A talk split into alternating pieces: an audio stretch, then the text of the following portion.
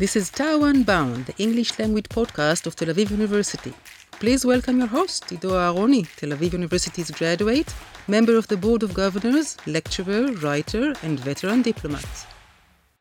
Welcome to Tau Unbound. I'm Ido Aharoni, your host. It's a pleasure to host in our studio today Dr. Vered Blass from the Porter School for Environmental Studies and Earth Science Yes, thank and you. formerly with the Coller School of Management until 2019. And uh, uh, I'd like to welcome you to our podcast. I know that what you have to say is of great interest to our audience. Um, many people are concerned with the environment. Obviously, you're also combining the management aspect of it, which is hugely important. But before all of that, tell us a little bit about yourself, where you're from, and what um, made you decide about this particular direction. So, first of all, thank you for having me here. It's a pleasure. Um, I'm originally from uh, Ra'anana. I, I grew in Israel uh, all of my uh, childhood.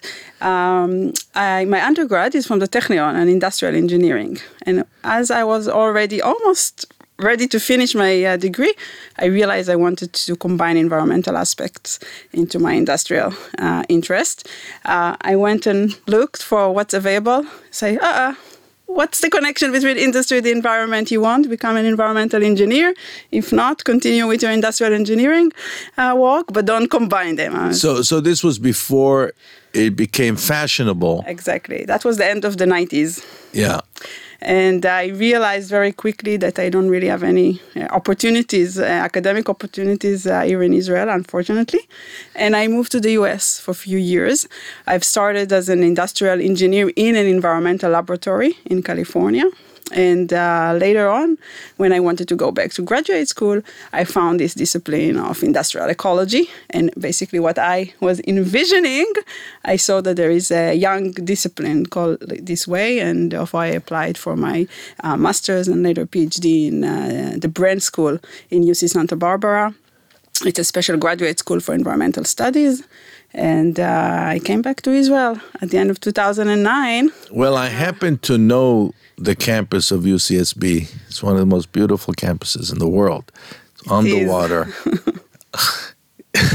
Can't complain, you know. when I moved back, everyone told me, Are you crazy? It's just like, listen, beside the dolphins, it's almost the same. yeah, and uh, and the students there are, you know, they, they really enjoy the the close proximity to the water. There's a lot of surfing going on, and it's just a fun fun campus. And I and, I, and there's also a very vibrant Jewish community there, There which I I got to know during the years I served uh, out of our office in Los Angeles, which is I think uh, a, a little bit before you came.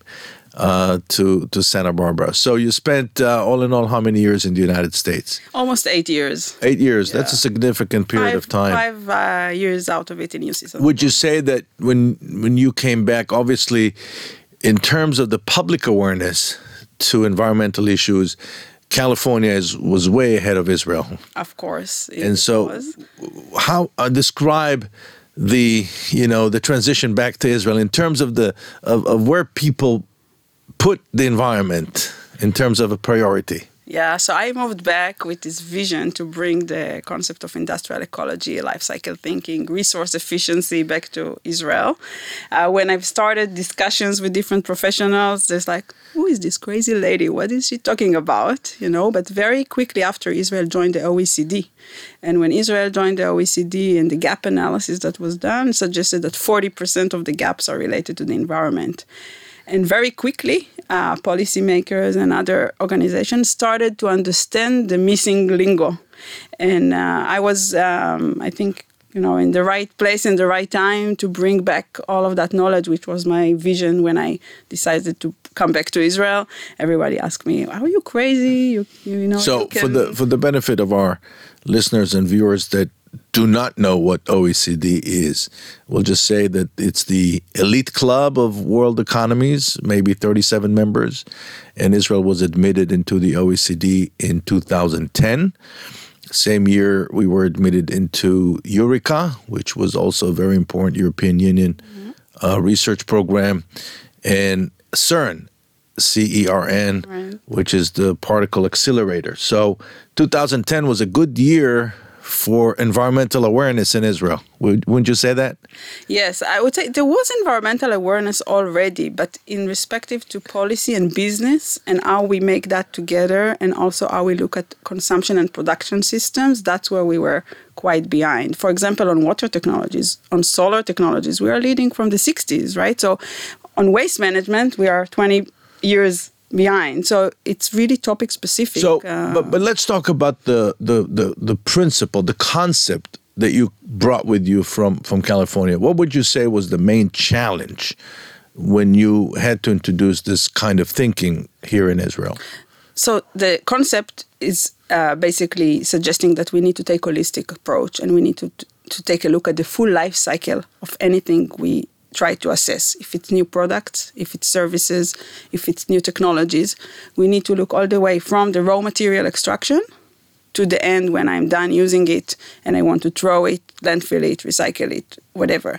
Now, for a small country like Israel, very, very uh, uh, poor in natural resources that bring a lot already, you know, like by importing products and we barely have any raw materials, and also with a very limited waste management and recycling industry because we are very small and many times it's not economical adapting this life cycle perspective is sometimes hard because many of those stages do not take place in our country. And then you can start asking, as me as a policymaker or as a business uh, manager, do I really need to take care of this entire chain or should I only be responsible for what happens in my little backyard and in my operations?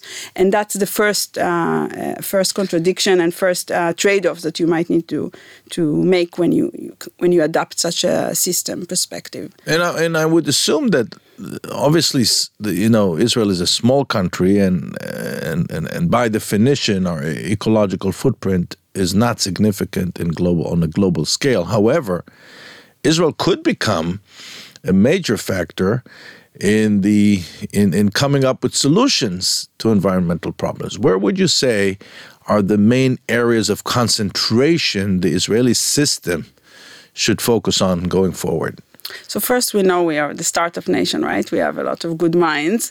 Uh, so the first thing is really to make them change their path or instead of dealing with you know tech and gambling or other things like that let's focus on green it uh, green technologies but not only to bring them to other countries first concentrate on adapting them here okay and that's for example with the solar it's a very good example i always go back to that the solar uh, energy right from the 60s we have very good r&d but how much is implemented in Israel at the moment? Less than 10% is renewables and mainly how, solar. How do you explain so what that? is how, this? Uh, how, how, do you explain that? It really baffles me. How do you explain that? Yeah, I, I, think it's a combination of a few things. So we have great science. We also want to make uh, and great, uh, great R&D. We want to duplicate it and scale it up and have it as a major economic uh, sector. But when it comes to implementation, there is a lot of barriers. Uh, from different perspective, cultural, uh, legal, um, the differences between the municipal versus the national levels and, and the authorities, uh, and of course the economics is you know now it's here, but in the past it was more expensive, uh, so you needed to really have vision in order to to push it. And altogether, it was easier to push it abroad than here with some countries like Spain bringing big subsidies to things like that. Uh, so so that's part of the of the dissonance of putting it here first versus oh just selling it out there. Uh, but it's it, it's something that we can change you know with water technologies is the opposite. We didn't have water. We needed so, to come up with solutions. As a relative of Simcha Blass who you know invented the the um, uh, the Artzi and the drip irrigation. Yeah, the, the, national carrier of water. yeah it's and so uh, so it's, tell us about Simcha Blass and, and your your connection to him uh, so he was a nephew of my grandfather. Uh, when I was um, a little kid, you know, in uh, in, in uh, primary school and later on in uh, mid school, we always needed to do like you know like some types of some type of family related um, uh, assessment or assignments than I would do on the water system in Israel. You know, we always have a, a corner in my heart for that. And many years after, when I came to Mekorot, the, uh, uh, I saw a picture of Simcha Blass on the wall, and I was like, wow, you know, this By is the way- closing the loop. You know, I just um, received um, a few months ago. Someone in the United States was looking for an old book that was written about him. Uh, did you know that? I think probably Meimeri Mas. Yes, yes, that's the book. That's the book I was growing on. You know, that was in our like uh, Now- uh, family root uh, tree, and uh, Now, I'm sure you know the the fascination of Ben Gurion with the Tennessee Valley Authority with TVA, and uh, I mean, are you familiar with that? So David Ben Gurion was very fascinated by the uh, the the carrier system um, along the Mississippi. yeah, yeah. And uh, so the he brought to Israel the book TVA, uh, Tennessee Valley Authority, which is the story of how they were able to develop a water management system, and that was an inspiration to many people that later became involved in Mekorot and the Artzi and the national carrier and so on. So Uh, know, Simcha was also the first water commissioner in Israel. As part of that work, he was planning and developing the national carrier, uh, which is still up and running, many on the original parts and. So I'm sure I'm sure he accompanied then uh, Ben Gurion to in his famous visit to uh, TVA back in the early 1950s. Uh, we should look into that in the archives. But um, to go back to to your current work, and that's a very important family connection. Uh, water desalination proves your point because in the if I remember correctly in the beginning, the economists said this is not economic. Let's not do it. It's too expensive. Uh, but then, obviously, when when the solution was uh, uh, was up and running, and the, the market basically adapted to the fact and today Israel is independent in water production.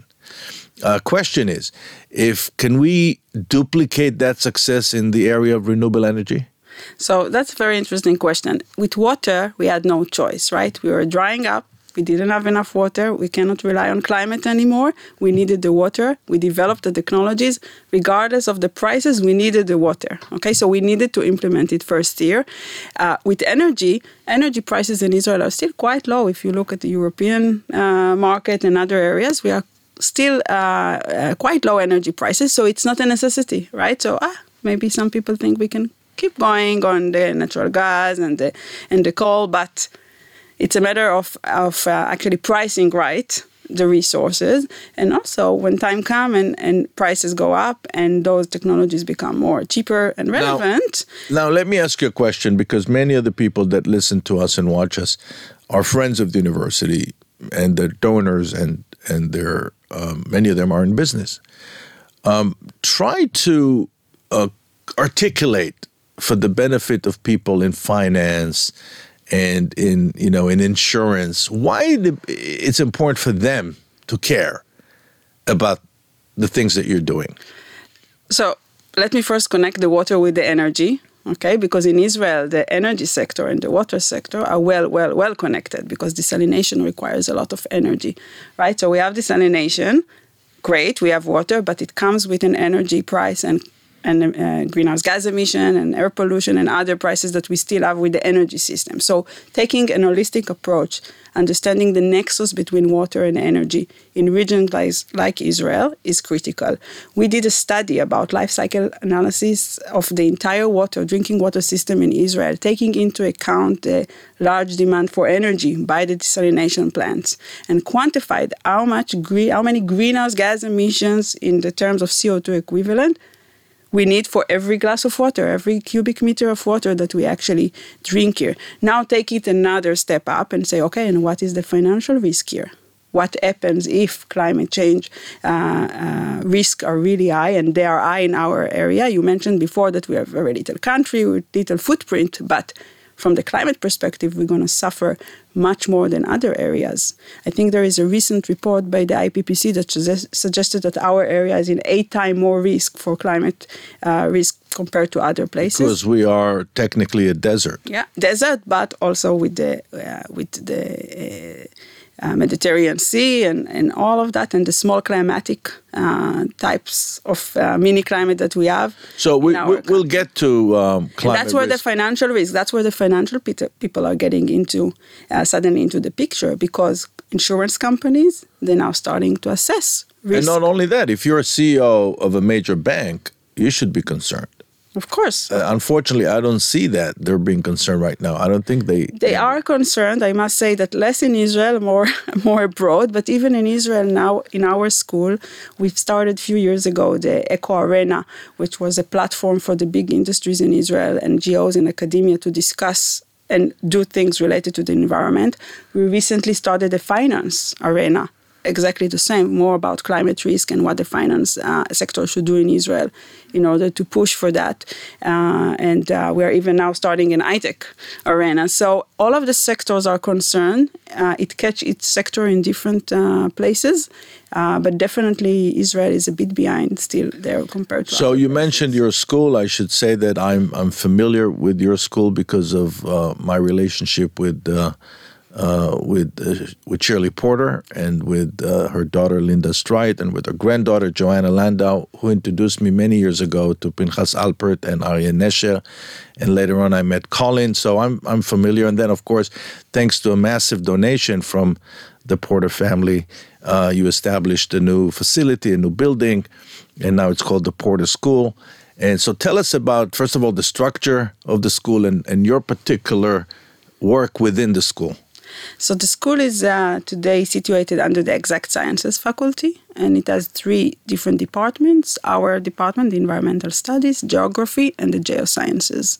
Uh, it's a very multidisciplinary uh, team with researchers from different disciplines, social aspects, hardcore engineering, health, public health, and uh, and uh, um, ethics. So we are really diverse, and that's what we try to push in our program. So when we prepare the next generations of students to tackle those sustainability problems and to be in strategic positions, if it's in industry, if it's with NGOs, uh, if it's in the government and municipalities, uh, we train them to take an holistic interdisciplinary approach to any sustainability problem, understanding that they must have this interdisciplinary background because today's challenges requires multiple uh, professions, multiple teams, and when you know to talk the language of the different uh, profession uh, professions, it's critical for the success. We also employ what we call product-based learning courses when students are actually engaged in real projects with real clients, working on real problems and challenges. Also, bring them, you know, another step forward, being ready for what they will do once they graduate. Now, in terms of the collaboration with other schools, uh, can you can you mention some other schools that you're working with? You mentioned the interdisciplinary, holistic approach. What other schools? I'm assuming engineering So is a big part. We, within Tel Aviv University, we work with almost every school. I personally work with engineering. So, for example, Professor Hadas Mamane, uh, we have joint projects. She's coming up with new technologies, and we are assessing the environmental and So, sustainability. t- give us an of that. example of such a technology. So, So, that uh, so for example, uh, uh, we work on uh, new wastewater treatment technologies uh, that are more efficient on energy. So they require less energy and therefore less uh, less polluting later on when you convert it to their greenhouse gas emissions and other uh, pollutants, while providing a better water. Right. So it goes on both ends improving the technology, the purification itself, and the water quality while reducing energy demand for that. So this is a joint project with a German team. Uh, funded by the Ministry of, uh, of Innovation and Science, uh, a special program that they have with Germans. And here, on one end, we do the development in the lab. That's what the DAS uh, team is doing, developing the new coating for the membranes and, and very specific new technologies, while we do the assessment, the environmental assessment, taking life cycle thinking approach. Uh, so it's a small, early, what we call the emerging technologies, still in very early TRL. But what will happen once it scale up and it's reach high TRL 8, 9, how it would look like, how would it compare to other uh, purification technologies that are existing in the market today.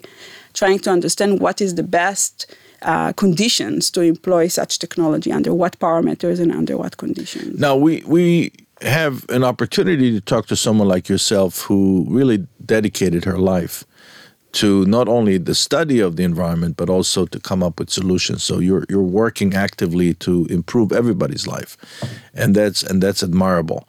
Um, I would like to, as a former government employee, I'd like to ask you a question about where do you see the role of government because I have not been with the Israeli government for, for over six years now, but my friends in the government that just came back from the most recent climate summit uh, came pretty discouraged because of the realization that governments, by and large, and, and the Israeli government is no exception, don't have the executional capacity to solve the problems.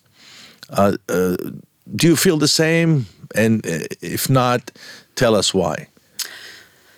Uh, so I think that governments uh, sometimes they don't have enough of the professional knowledge or the the best newer newest knowledge. But I think their role now is in facilitating and helping new things to happen, and then they can get go as a, away as the, as the regulator. Right. So it's either by regulation, also supporting high risk, you know, uh, um, high risk ideas that maybe you know uh, funders and, and uh, seed money will not go there. And you said okay i put the money.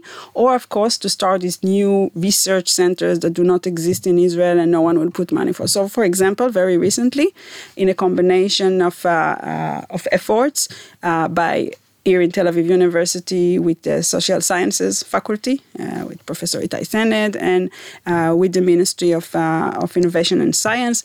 Uh, we won uh, uh, a proposal for starting a new applied system analysis center here in Israel that will be a national center that will be situated in Tel Aviv University and will serve government, academia, and industry in collaboration with IIASA, which is a, a highly recognized uh, sustainability and resiliency uh, research uh, organization in uh, Austria. And the ministry had an important part of it in putting the first seed funding for such research center. This right, discipline so in Israel is, is almost does not exist.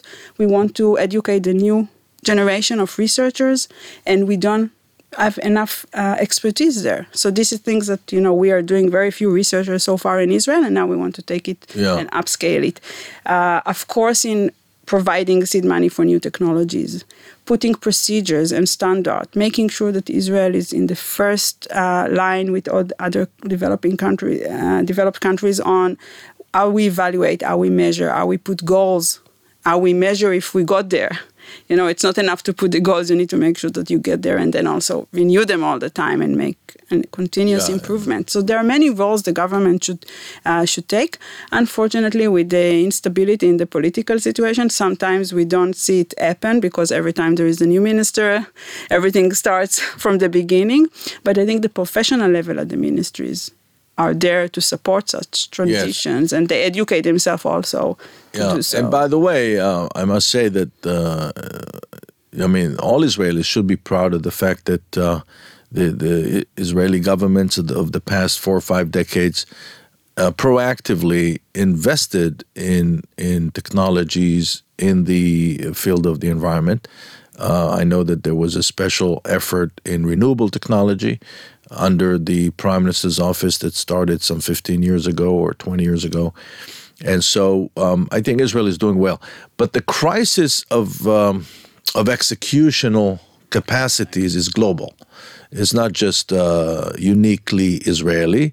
And we could see it during the pandemic, and, and obviously. Um, do you think the, the world can meet the goals that uh, they set for themselves? Um, is there any um, you know reason for us to be optimistic? So, you know, the UN came with the Sustainable Development Goals, and many countries submitted so called their status report and progress report. And Israel is part of it, just submitted the second report.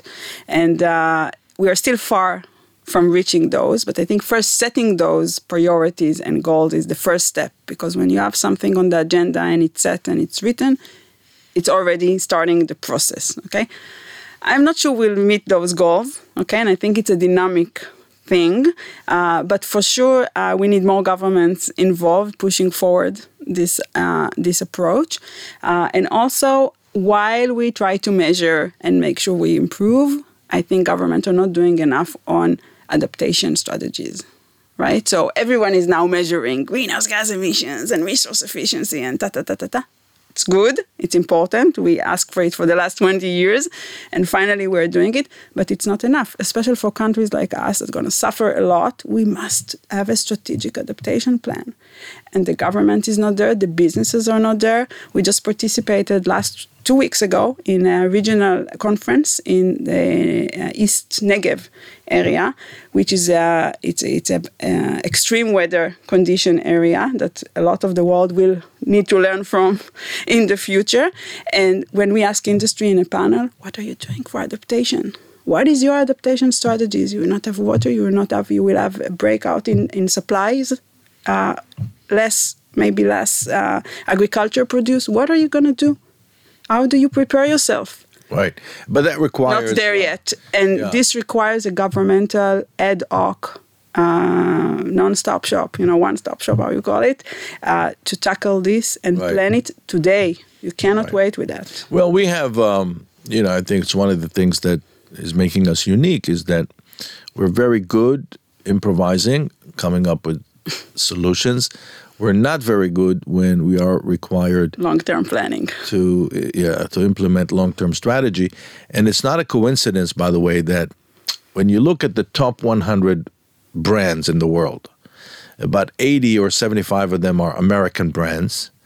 There's not even one Israeli brand in the top 100 brands but there are three or four Swedish brands and I always ask my students uh, why do you think Sweden, which is more or less the same population size as Israel, maybe a little bit more, um, why Sweden can have three or four brands in the top 100 in the world and Israel doesn't? And uh, and it's a very interesting question. It's a philosophical discussion. But let me ask you this because our time is running. Um, what do you think uh, needs to happen that is not happening? In addition, you said, okay, we have a problem with the adaptation, uh, the implementation of all those plans, or or drawing the right conclusions from all the analysis. Right? What else needs to happen in order to, um, you know, better prepare, better position Israel to deal with the crisis? It's a, it's a, it's definitely inevitably coming. Yeah, so it's a complex uh, question. I will divide it to, to a few parts. So the first one is, of course, start to adapt, not even long term, mid term, right? Planning. And this you can only do in, I think, in collaboration with academia. Uh, looking at those models and those simulations and try to understand consequences and scenarios and deal with the results and start planning according them. And that's what we're going to do in this new center that I just mentioned. It's actually going to serve policymakers in that uh, direction. Specifically for the Israel economy, Israeli economy, I say a few things for a long time. We first need to do strategic materials uh, assessment. What is critical for the economy in Israel in the coming years? Which materials we are relying on? We have nothing in house. We bring everything from abroad. We need to understand quantities. Where are we going? And how are we going to secure those materials? Okay. Then those materials come with environmental package, right? So you need to think how we don't lose twice. We bring them. Now let's keep them in the economy. So when we finish to use products, not to throw it again as waste outside because we don't have enough recycling industry going on here. How do we make them stay in the economy? Now it comes to innovation in small scale recycling technologies because recycling is usually only economic when you do it large scale, but we want to keep the materials inside. So now the Abraham agreement might become very relevant when you want to open up to some type of region collaboration, especially when it comes to energy and waste management. Right, so you see, you see where it's going. We must, we Yeah, cannot and- and have a copy paste from other countries. We're Right, a very unique right. country in our s- Right. location, in our size, but also in our innovative uh, approach. And we need to to use all of that startup nation Right. now in the sustainability path. I saw I saw somewhere just to you know strengthen your point, the point you just made, that the electrical vehicle section uh, sector i- has grown rapidly the last two years, and now 13% of the total number of cars in Israel are electrical cars, which brings the question of what's going to happen with the batteries. One day, you know, someone will have to find a solution how to recycle them, how to revive them, whatever the solution may be. Well, this was a thought provoking uh, discussion. I That's really- another full discussion. A lot of my research is around electric vehicles and the consequences of that. So that's very important. And got- that's again the nexus between transport and the energy, right? We talked before on weather So- and energy. So, Dr. Blass, it's a date. You're invited again to this podcast um, to the, to have a discussion about electric vehicles, and I really would like to thank you pleasure. Thank you so much. Such a you educated us, and it was wonderful. Thank you so much. Thank you for having and me. To our viewers and listeners back home, greetings from Tel Aviv. Until the next episode. Bye bye. Bye.